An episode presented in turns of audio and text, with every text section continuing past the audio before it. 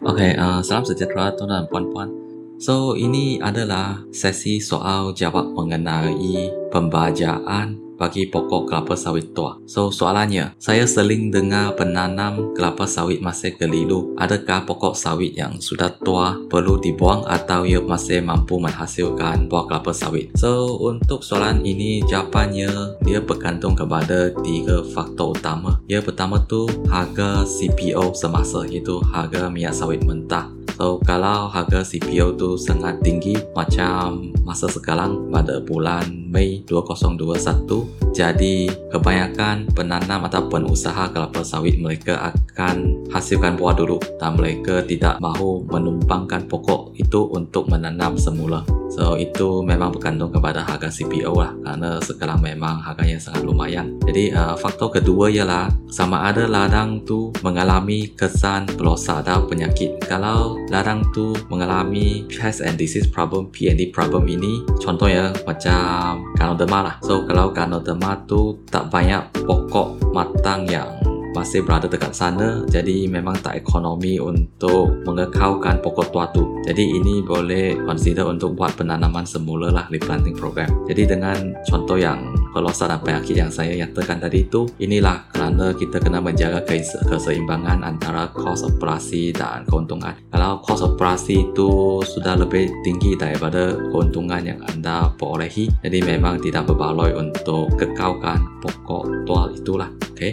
So, untuk soalan kedua, jika ia masih mampu menghasilkan buah, apa jenis baja yang sesuai digunakan? So, untuk pilihan baja ni, bagi pokok tua, kami hanya perlu fokus pada macronutrient itu sudah mencukupi. Contohnya N dan K itu sudah mencukupi. Dan lepas itu sama ada keputusan untuk membaca ni contohnya berapa kadar, berapa dosage yang kena buat uh, sama ada nak membaca ke tak membaca ini bergantung kepada usia kelapa sawit itu yang ini agronomis dia akan bagi khidmat nasihat lah. Lepas itu ini juga bergantung kepada bila anda nak tanam semula. Kerana kalau bulan depan you nak tanam semula jadi memang tak berbaloi untuk letak baja pada bulan inilah. Itulah konsepnya. Lepas itu you pun kena check uh, rekod pembajaan pada masa dulu. Kerana rekod pembajaan pada masa dulu itu akan biar agronomis tahu berapa banyak kandungan ataupun reserve simpanan yang ada dalam pokok sawit itu.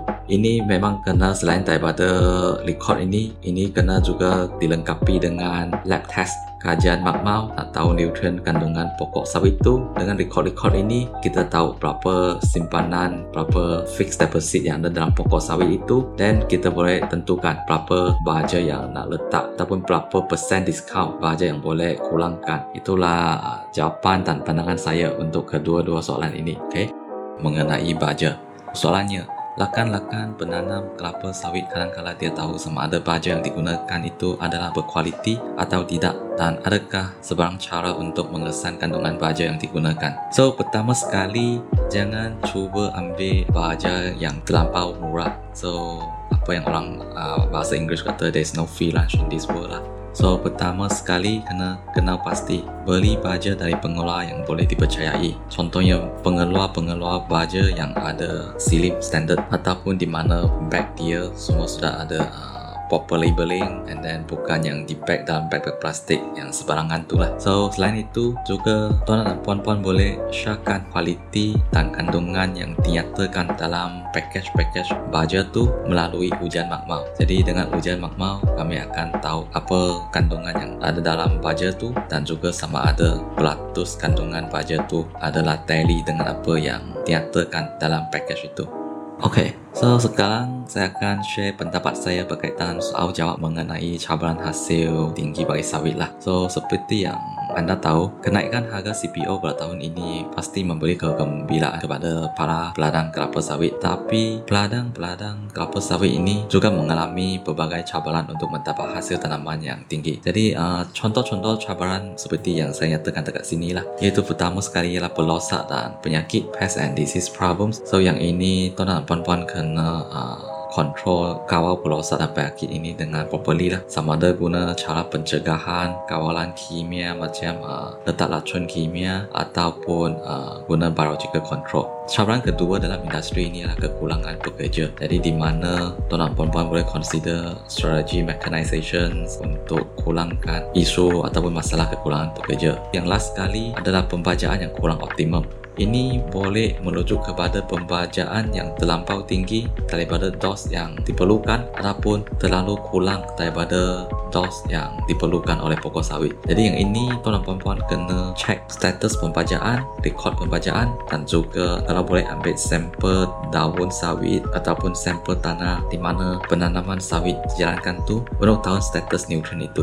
Dengan keputusan ini kami boleh sebagai agronomist tuan puan-puan boleh merujuk kepada precision Precision Agriculture Research untuk dapat khidmat nasihat apakah status nutrien yang patut disyorkan untuk pokok-pokok sawit.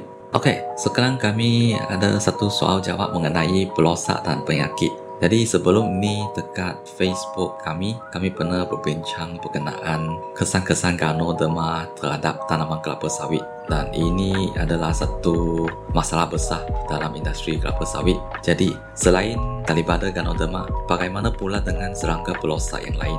Adakah ia memberi kesan buruk kepada tanaman dan bagaimana untuk mengatasinya? Jadi dekat sini saya akan tunjukkan satu contoh lah iaitu kumbang tanduk atau English panggil Linoceros beetle. Tanduk ini adalah satu pelosak yang akan memberi kesan amat buruk terhadap pokok sawit muda. Jadi dia akan mengakibatkan masalah patah pucuk ataupun pelepah-pelepah muda tu akan patah dan mati. Jadi kalau pelepah tu pada pokok sawit muda tu sudah mati, ini akan menjejaskan kadar fotosintesis pokok itu. Kalau kadar fotosintesis pokok itu terjejas, jadi ini akan mengulangkan bekalan makanan kepada sawit. Dengan ini, pokok sawit itu tumbuh salan dia akan terjejas. Jadi mungkin contoh kata dalam masa 3 tahun pokok sawit itu. Lepas 3 tahun nak pokok sawit itu sudah boleh berbuah. Dengan kesan buruk daripada rhinoceros beetle kumbang ini mungkin dia akan tertunda. Mungkin akan ambil 6 bulan lagi untuk biar pokok sawit itu berbuah. So inilah satu impact besar daripada kumbang tanduk jadi bagaimana untuk mengatasi ya ada tiga strategi utama lah? Pertama sekali lah pencegahan. Mencegah atau mengelakkan alam sekitar ataupun mengulangkan alam sekitar di mana ia akan bagi kumbang tanduk ini membiak. So jadi kita mencegah kawasan jadi habitat kumbang tanduk tu. Uh, lepas itu secondnya kedua ialah kawalan kimia. Kawalan kimia ini ialah spray racun beetle. Dan ketiga tu ialah kawalan biologi. Contohnya guna pheromone ke ataupun guna biocontrol agent. Okay, thank you.